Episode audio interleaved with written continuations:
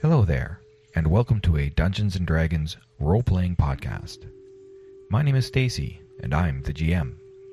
Come with me and my good friend Mick. Join us in our weekly discussion about our campaign.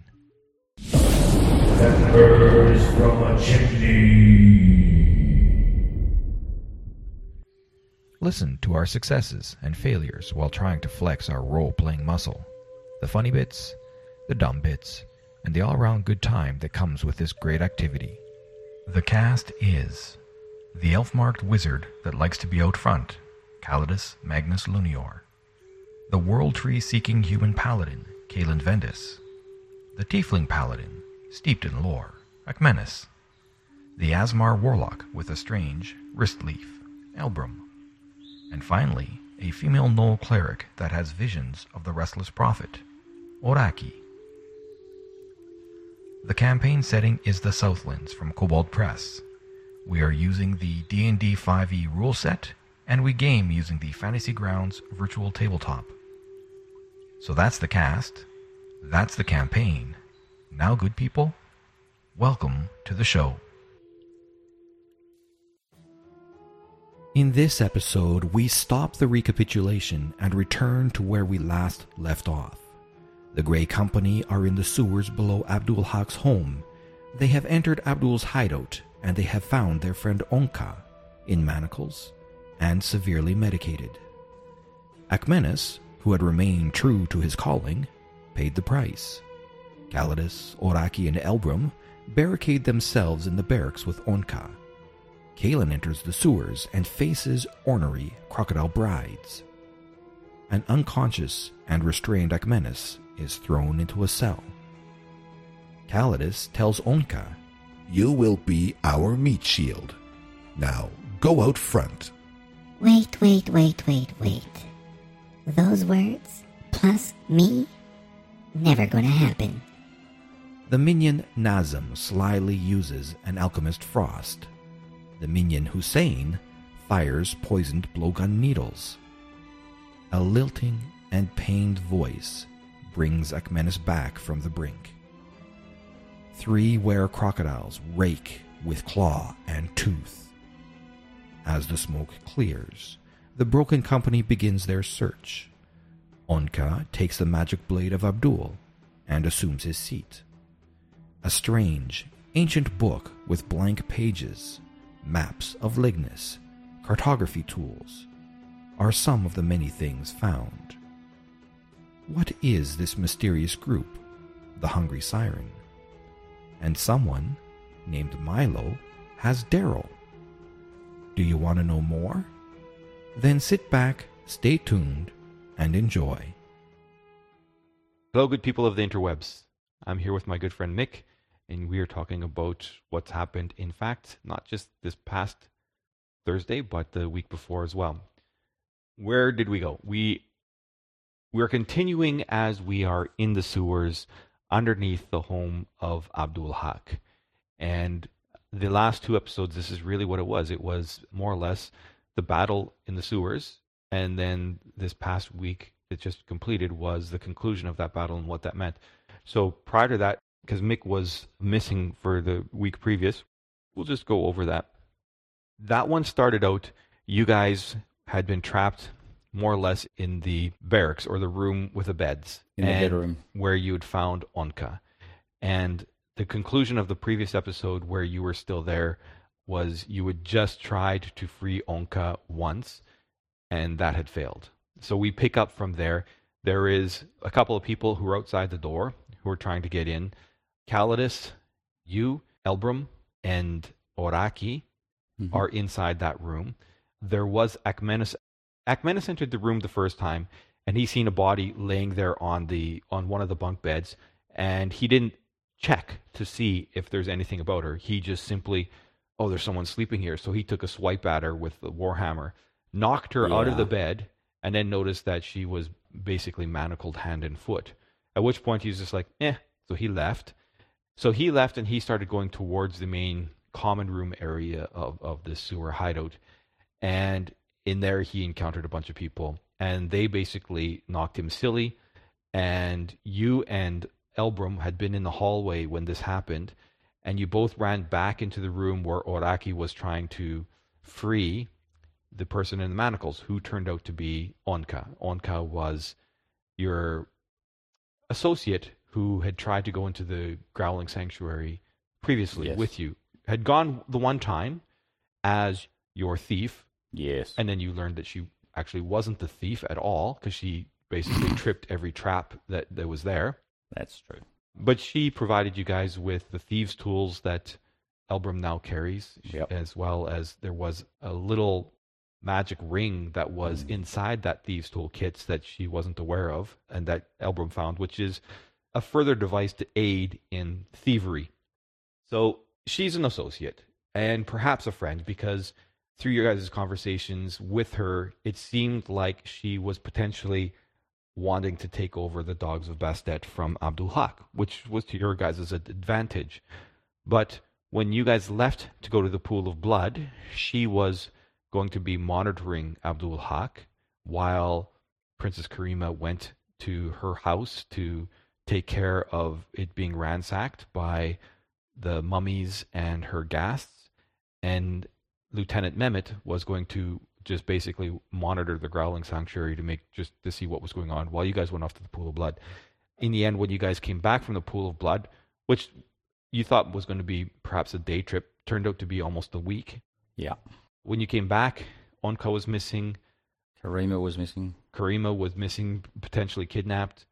And so finding Onka down there was kind of like a big surprise. So Oraki was with her trying to get her out of the manacles, not being successful. Then all of a sudden, you and Elbrum retreated back into the room and slammed the door closed and started putting any furnishing that you could in front of the door to prevent it from getting opened in order to, well, I don't know, what, what, you guys, what was the thought there? Consolidate or? We had to get Onka free. And she had made it clear that she needed to get back in the fight. So in the previous episode, it was, Oh, "Yeah, yes. let me free, let me free. I can fight. I'm stronger and tougher and, That's right. than all of you. This is where. So this was like, yep, okay, if you want to be in the front line, by all means. This is where well no no this this was Mick and his companions having a conversation after I left the conversation deciding that Onka was going to be out front like the meat shield. And well, yeah, then- and she repairs herself as well, so that helps. yeah because she's Got that instant repair kit. So. So and and she was in Discord. You guys had said, okay, we're going to put Onka, and then of course when the start of that episode came when you were not there, Oraki's just like, okay, Onka, you got to go up front, and Onka was like, Uh, what? What now? How? What do you guys? You? I'm what? Well, we want you to be our meat shield. Wait, sorry. she said she wanted to get in the fight.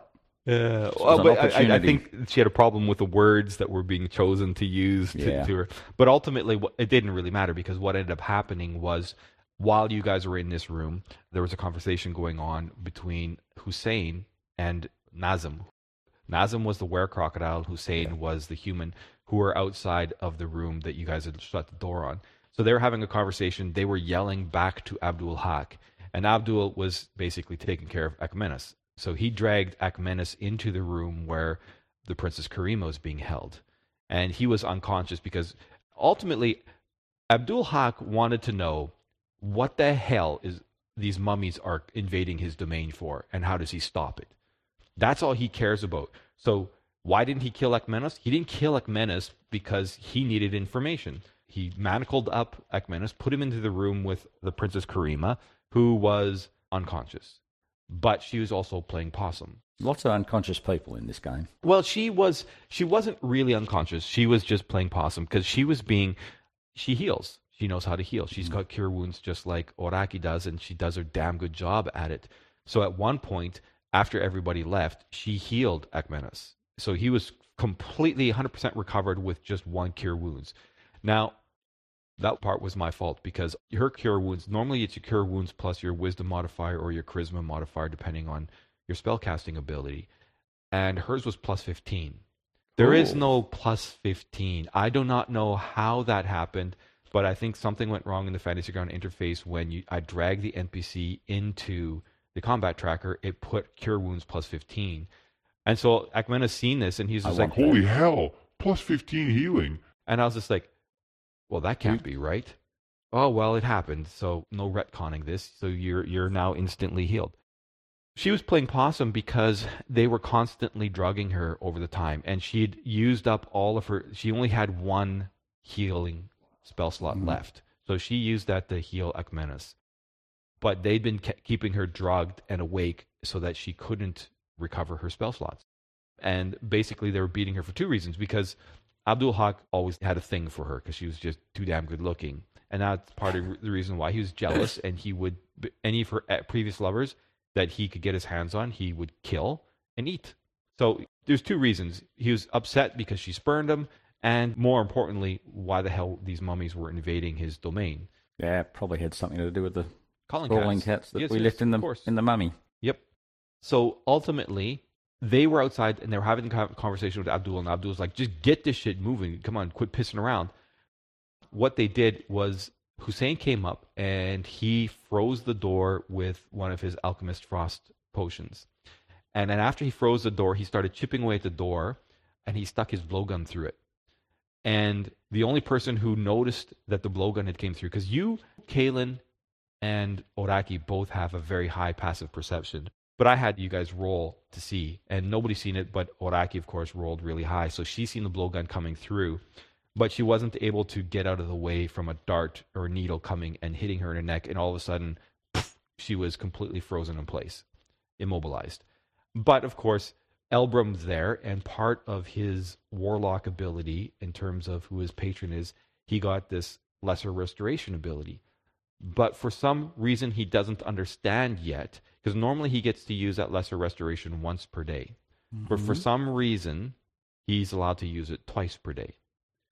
And so he did a lesser restoration on to bring oraki back into the fight immediately Yeah. and he did a lesser restoration on onka because onka was intoxicated as well on drugs Yeah. then all of a sudden, Abdul Haq arrived after there's about three rounds of the blowgun trying to smack at you guys, and then Oraki tried to go and use her javelin, and I mean that that was a dexterity roll. She had to try to get, just get chucked a dexterity. pillow at it. Yeah. Yeah, put a pillow over Well- it, it'll be fine. She smashed the door with a javelin, put another hole in it, but it wasn't sufficient to go through and actually do any damage.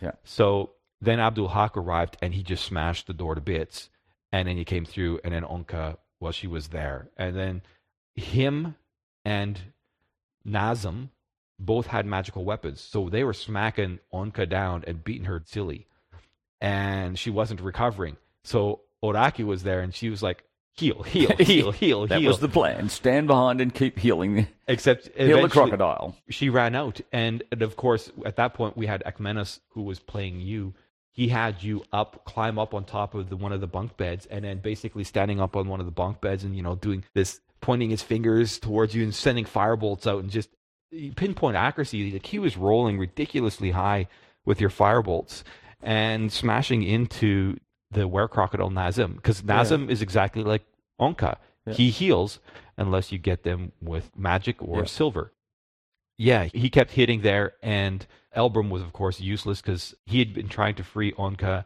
He managed to free Onka, and then he just wasn't in any position where he had line of sight to do Oh, anything. okay.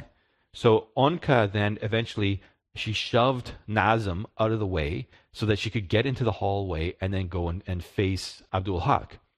And eventually that's what she did. So she managed to do that, and that gave you and Elbrum Clear shot clear shots at Nazim. And so eventually you guys managed to take down Nazim because of that. Yep. But any of the regular weapons, they were ineffective. And the same thing with Abdul Haq. Everything was ineffective on him. The Mhm. only thing that worked was magic.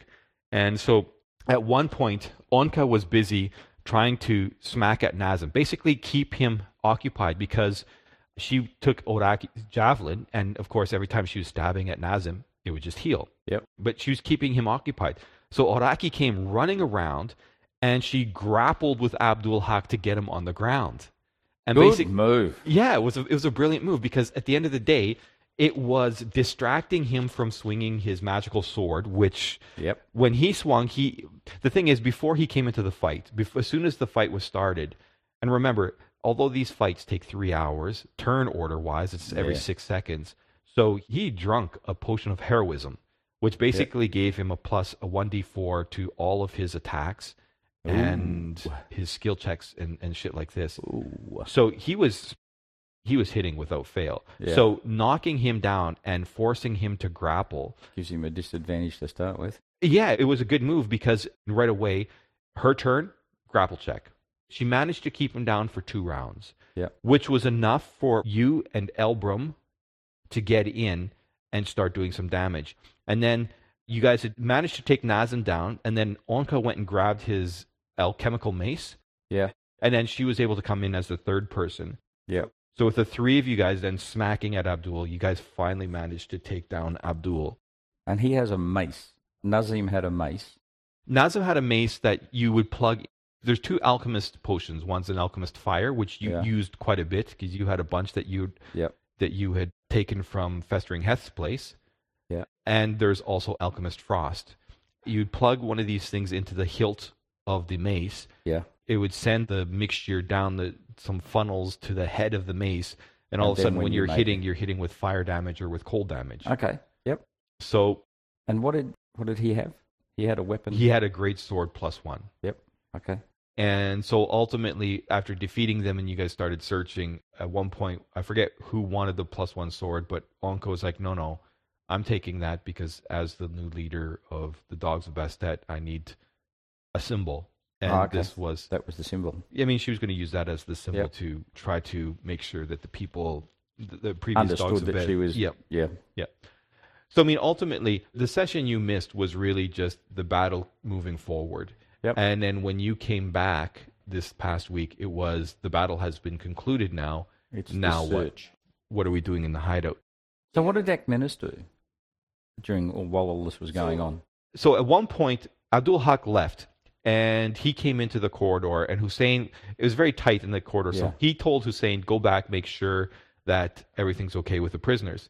So Yeah. Hussein went back there and he seen Ekmenos uh, on the ground. And so he gave Ekmenos a couple of kicks for good measure.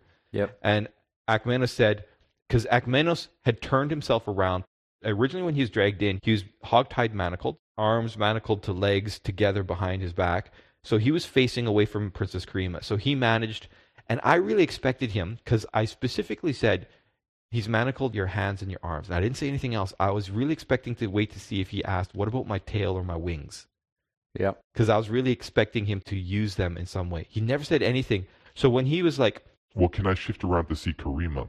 I was like, yeah, absolutely, no problem. Because I was sitting there thinking, yeah, you'd use your tail and your wings to make that happen. He didn't say anything. If he didn't have tail and wings, I would have had him roll to be able to get to be able to Yep. switch around to see her. But I didn't. And I wasn't going to say anything. I wasn't going to give him too much. Figure that stuff out yourself. So he faced Princess Karima because she started talking to him as soon as Abdul Haq left. So she was talking to him and she was asking him questions and he wasn't answering. he was, uh, as always, no. Who are you? He doesn't know who she is. Uh, the only thing he did say is, I'm here with the Grey Company. So he didn't say who he was. yeah. He didn't say why he was here. He just said, Oh, I'm here with the Grey Company. And then she was like, Callus and Elbrum are here? and Oh, well, that yes, would have been yes. a giveaway. Yep. Yep. He was in there with her, and he was now facing her. So when Hussein came in there, he started kicking Akmenis. And so a couple of his kicks were enough that it actually pushed him close enough that he was now touching Princess Karima's foot. Yep. And because he was touching Princess Karima's foot, she was then able to fully heal him. Okay. Yep. So when she healed him, then it became the battle was continuing on, and there were some slow parts in that. And the question was how much time passed. So I had him do a skill check, a skill test to see how I wanted to see out of three strength checks, would he have enough in order to be able to get himself in a position where he could do something with the manacles. Yep. And eventually he did.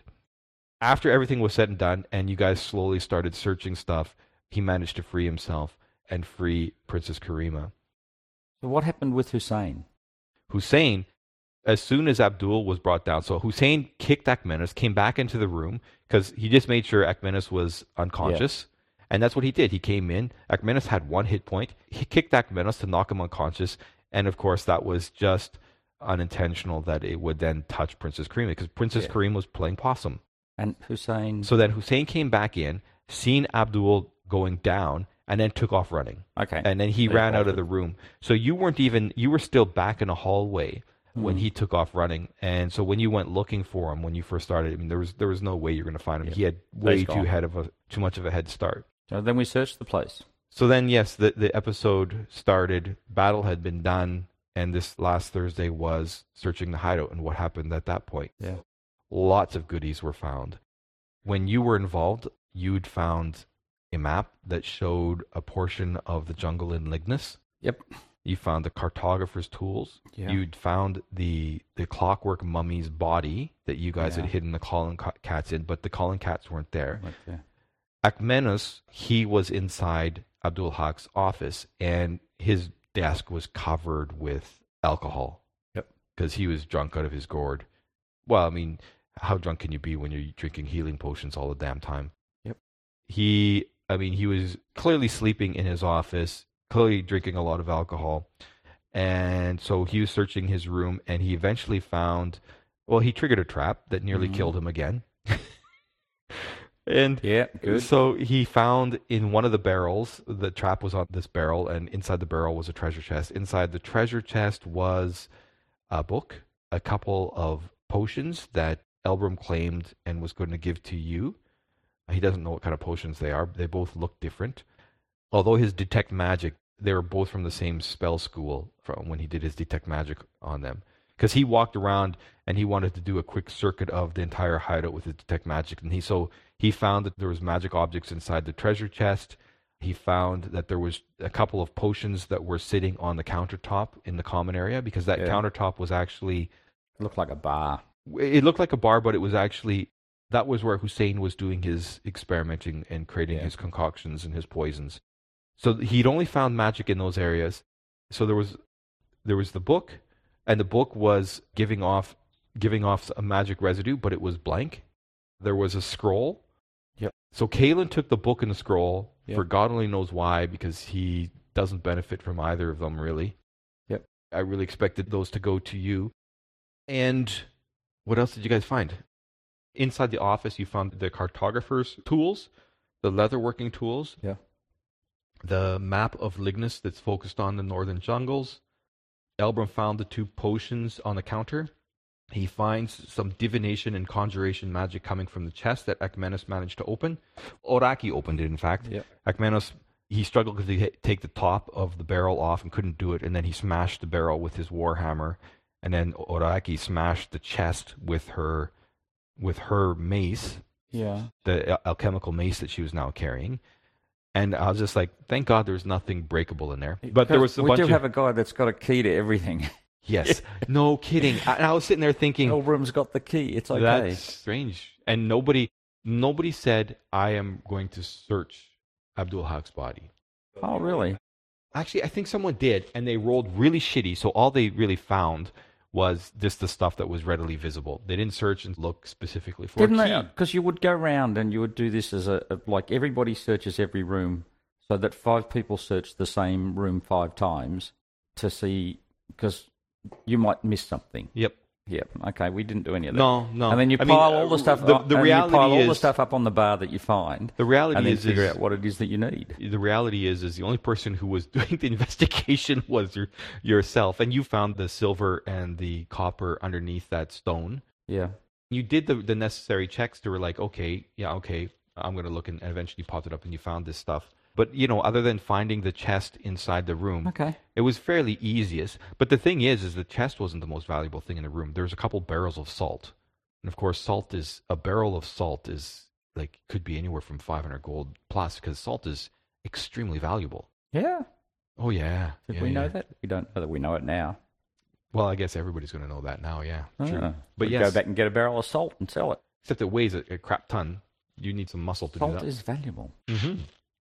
Can Very, you get, very valuable. Can you get a barrel through a manhole? because it, it's used for everything. It's used in tanning. It's used in preservation, and then of course it's used for spices for food. Can you get a barrel through a manhole? Or is it too big? You know what? That's actually a really good question. Putting that stuff in there, a guy really ought to be thinking, how the hell does it get down there? Yeah, actually, that's the thought because we came through.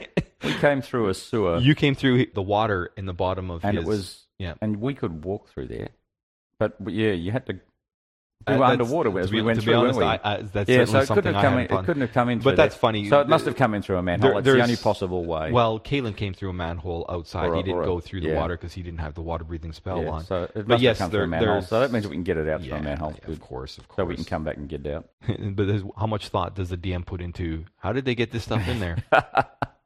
And There's an elephant down there. How the fuck did you get an elephant down? Yeah, all the beds that are in the ah, all the beds that are hidden yeah. away in well, there the- as well. Well, IKEA, of course. Jesus, of course. No, look, we, we know how that works. So all of those sewers drain to an outside giant tunnel thing. oh, So- and you found the five calling cats. Where were they? They were inside the treasure chest. They were inside the treasure chest.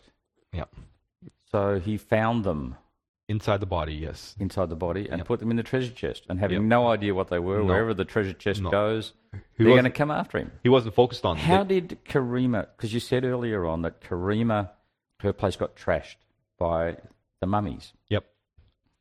How did she get a calling cat? I didn't think she You had one. Remember, you guys were with when you were at the mortuary.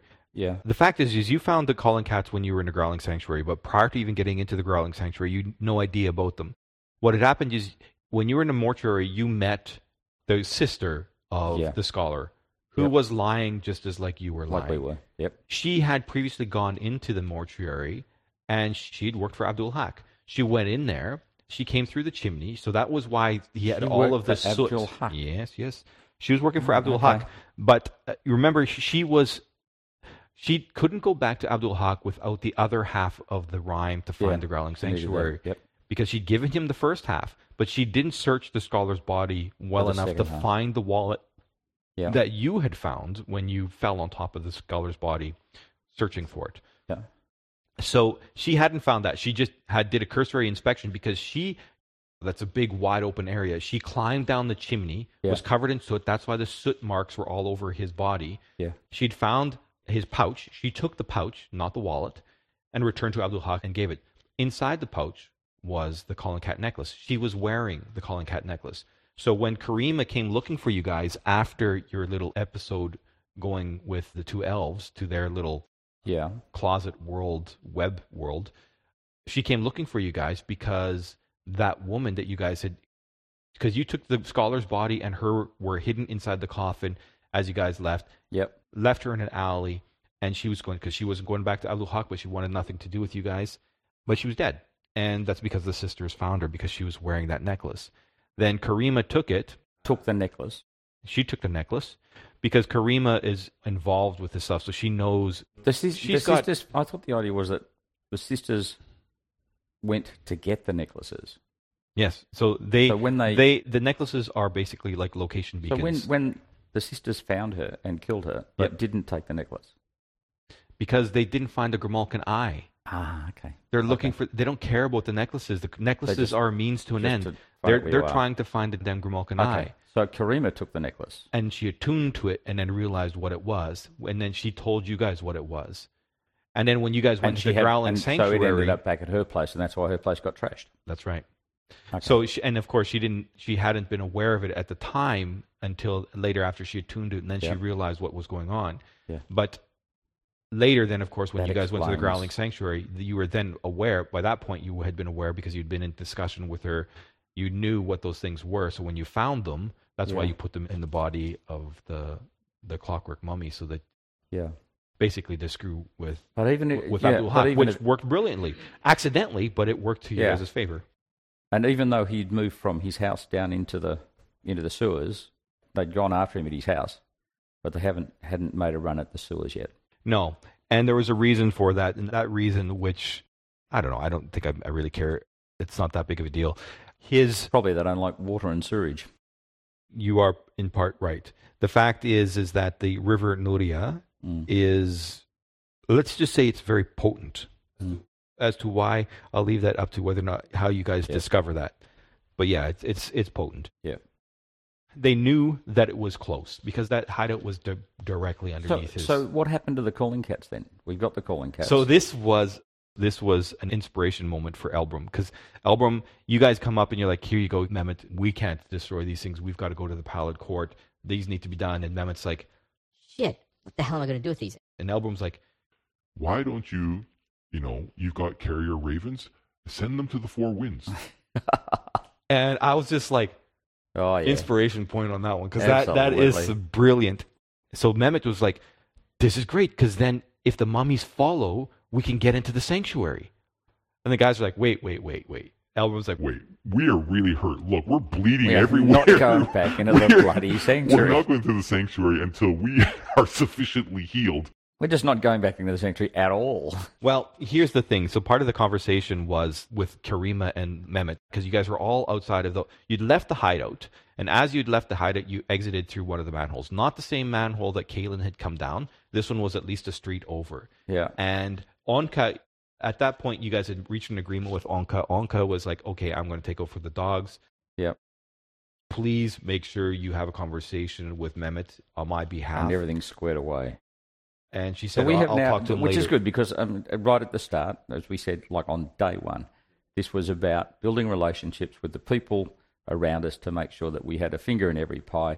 We've now got the dogs of Bastet. Mehmet's got us as a contact as well, so we're in there. We are the liaison between Mehmet and the dogs, so that's a plus well, as well. Mehmet had, had anything said that happens, they had always suspected that the dogs of Bastet were doing underhanded things, but they could never prove it. Abdul wasn't actually an idiot. He was Yeah. actually quite careful. So they never were able to pin him in terms of doing anything untowards. So you guys said to Mehmet, okay, leave Onka alone. And Mehmet was like, well, if she does illegal stuff, I can't. The law is the law. But if Yeah. she's smart as Abdul had been, she will get away with it.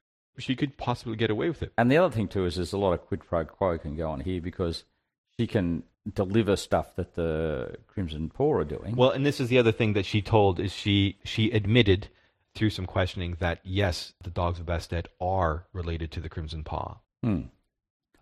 She did had we, said- did we find out? Did we find out whether the dogs are like the exclusive subset of the of the? So you've got the Crimson Paw, which is the the chief, like that's the the thieves guild, Yes. and the dogs are a subset of that. Did we find out if they are the exclusive subset, or if they are just the run of the mill? It's just a separate group. All You know, you are they the out- really skillful people, or are they just a the only thing that you guys found out through some of the conversation was that Onka wanted the great sword because she needed that in order to solidify herself in the dogs of Bastet. But Yeah. she had said she's going to need to have some conversations with the law and with the Crimson Paw because she's going to have to assert herself in their ranks. So it's only Yeah. by inference that you know that the dogs are related, but to what extent you don't actually know just yet. Yeah, and whether they're related as a like the lesser cousins, or whether they're related by being the exclusive, the better quality criminal. That's right. Yeah, Yeah. Well, and that look, and that's that's a good thing. That means that if she's the better quality criminal, they'll have all the really good information and steal all the really good stuff. Yep.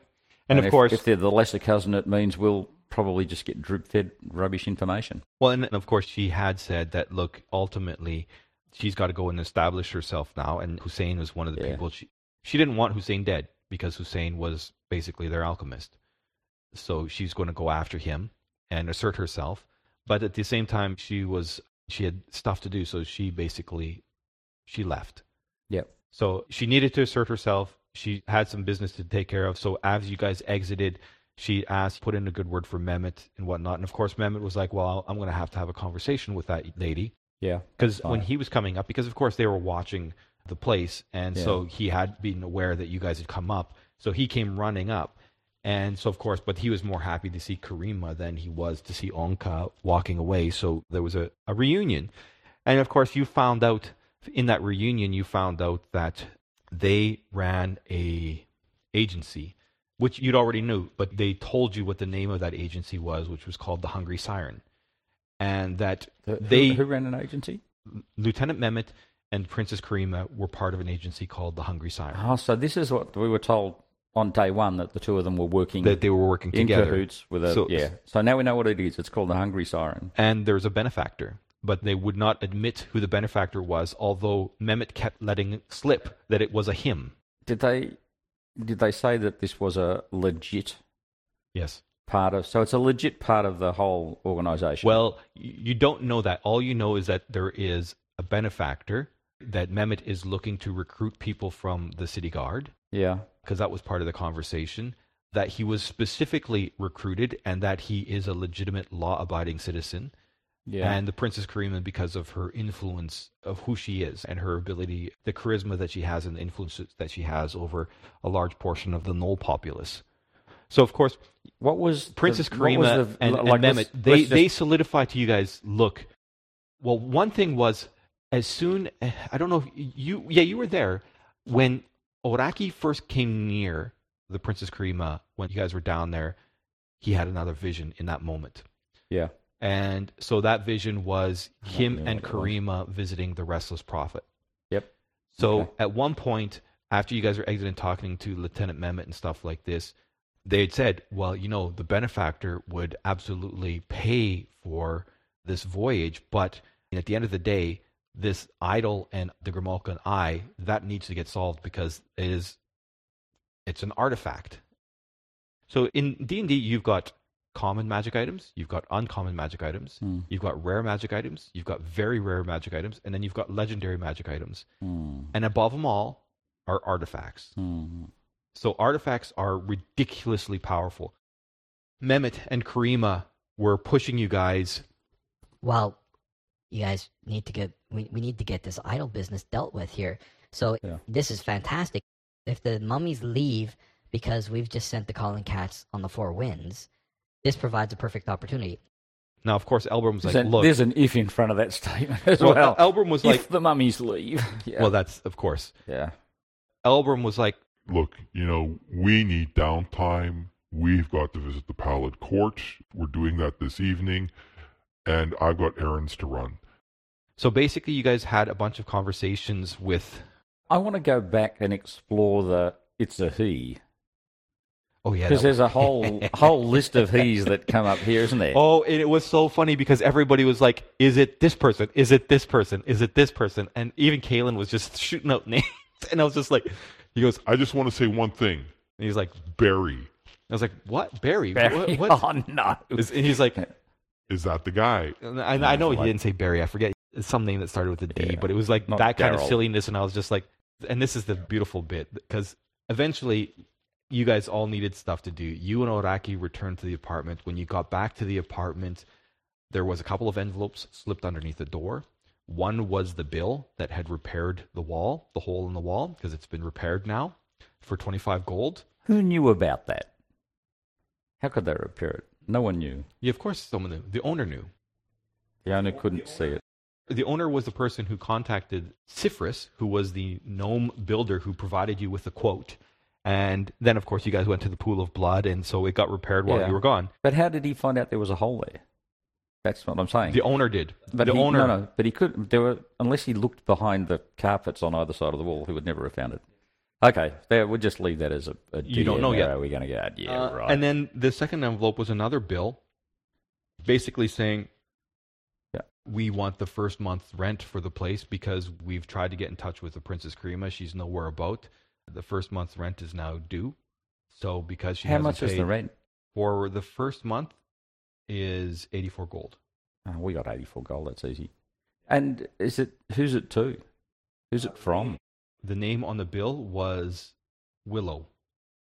Willow. Yep. Just like Willow. That's it. Yeah, that was Just the name. Willow. Yep. Sounds like a good name for a movie. Yep. Okay. Yeah, rolls will be rolls. and of course, when you went into the They didn't give us an address to send the 84 gold to. Uh, what did I have there? No, I didn't include an address. Not not really going to get your 84 gold if we have no idea where to take it. Well, of course, there's another bill from the owner of the building asking for the first month's rent as Princess Karima has been remiss in paying. Uh, 20 so, uh, da, da, so two, 27 silver piece per day for the studio apartment. So, uh, anyways. yeah. Sorry, Willow, you're not going to get paid. Yeah. We don't know where you are. Freudian slip. We'll just leave the 84 gold although sitting on the corner of a bill, table. The, the bill for fixing the door, it does have the address because it shows where Cypherus, who's, lo- who's not far off from where you guys, she's a couple blocks over. And of course, the third thing that was inside the apartment, not just flipped under the door, but sitting nicely on your coffee table, was a nice gilded letter. The gilded letter said, Will trade Vrilstone for your slave. yeah, right. and it was signed Milo. All in Milo. nice gilded calligraphy writing. Milo. So you guys seen that. And while you were Sounds doing like a that, cartoon character. well, you know, the dice will roll. The dice will roll. In the meantime, Elbrum has gone to the Dome of Bastet because he is. While you guys are in the in the tunnels, he's noticed that his Eldritch blasts have been starting to have like instead of being the pure silvery starlighty looking Yeah. appearance that they usually had, now there's like little bits of sparks of greenery showing up inside that. So he went to the Shooting Dome people with leaves. because he was like, I need to go to a temple, a healing temple, the best of the best. and I was like, I mean, what do you want to do? I need to get this leaf leaf The removed. creme de la creme. Did anyone I- offer I- to chop off his, uh, chop off his arm? I'm like, yeah, okay, we just chop your arm well, off. You'll be right. I I thought this was hilarious because if he hadn't said that, I had every intention that when you guys went to sleep, Syl was going to be in the middle of the night waking him up trying to tug that damn thing off. yeah. So oh, I that had would have been fun. that was something that I'd been thinking of, and then he's just like, I'm going to go and see about this to get this thing taken, to get this stuff off. and I was just like, all right, Okay, okay, fine. I don't need no no no reminder needed there. so So I'm assuming that whatever was planned for the, the, the, the green leaf thing has now gone completely out the window. no, no, Where not- was not it going to go? I'm assuming he will get healed.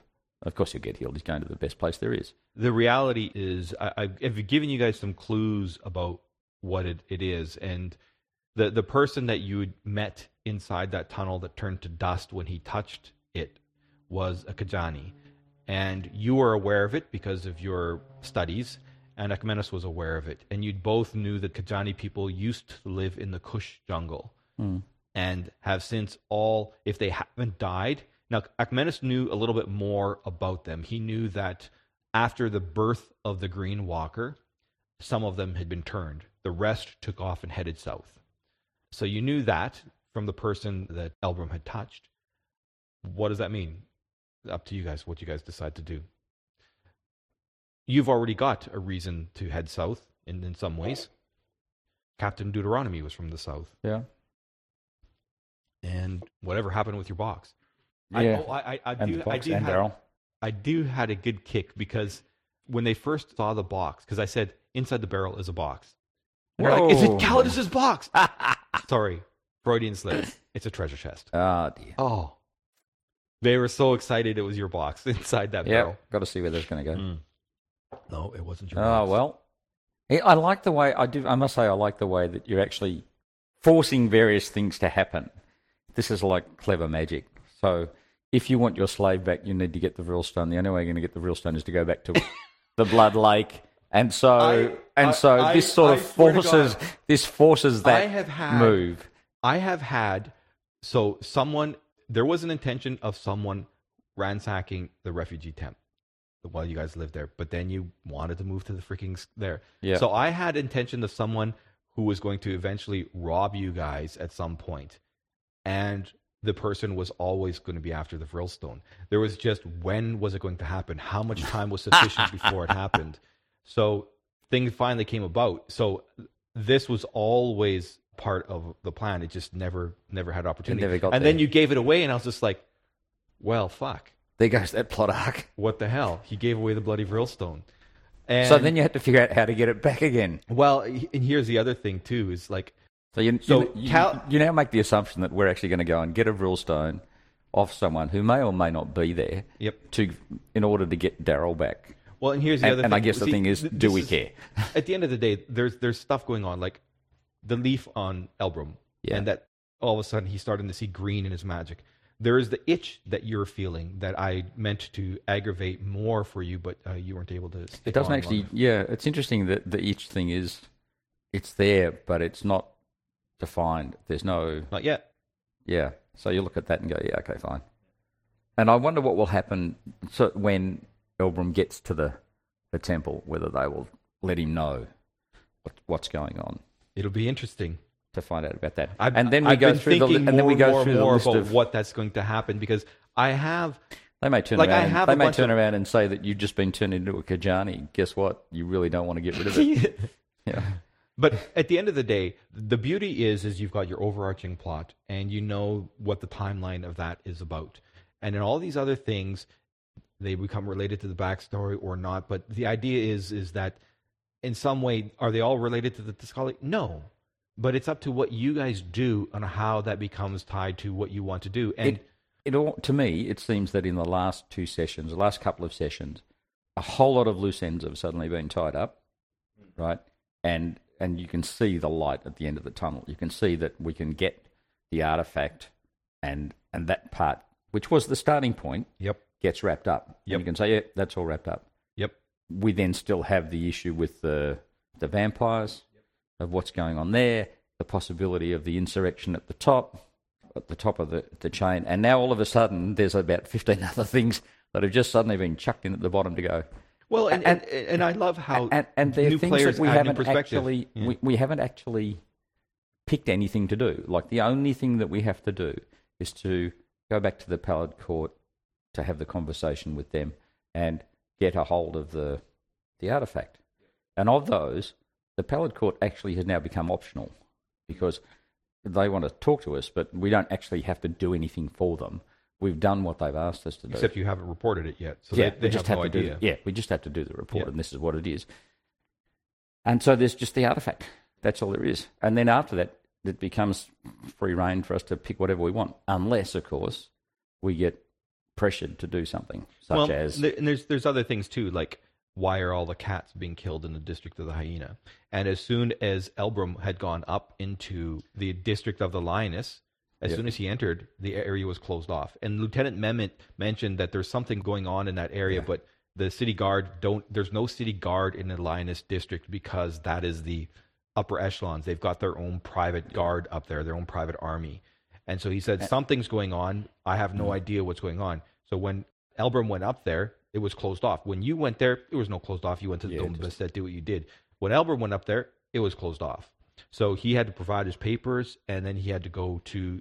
In But order to again, get- all of this stuff is optional. Like It is. at this point in time. Mm-hmm. Everything now has suddenly everything now has gone from being uh, an agreement that we've made to resolve an issue Yeah. to being optional. I mean, that's the only one that really has a timeline that you are, are very aware of. Yeah, the idol doesn't have a timeline to it, but it, Well, it, not- not- it, it yeah. has a level of urgency. It has a level of urgency. Yeah. And the thing is, too, is the first thing that Kalen said when he first came in was he's like, Well, what's going on with the city guard? and that was a good question, but you never had a chance to actually talk to anybody about it because he he came out of a tunnel. He's from Midgard. He doesn't know shit of what's going on, Hmm. and so he's like, Well, wait a minute. This stuff is going on. What's going on with the military and whatnot?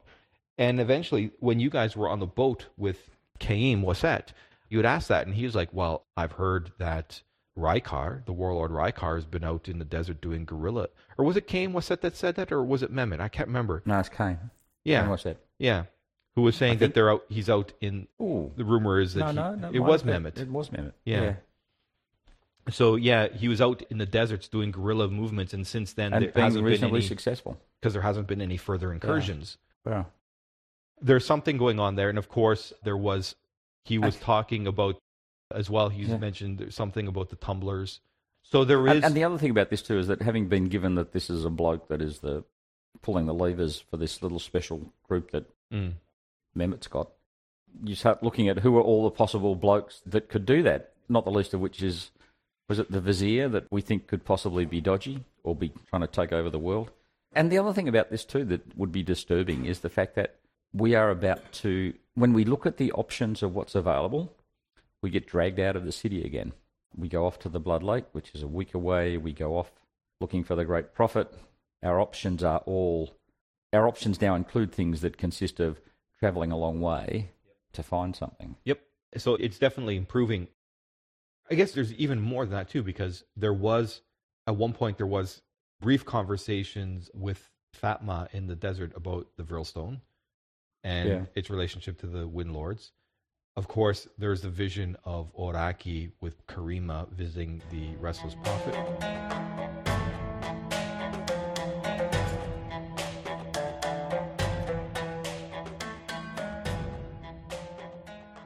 People of the interwebs, are you thinking, Damn it, man, is this an abrupt end of the episode?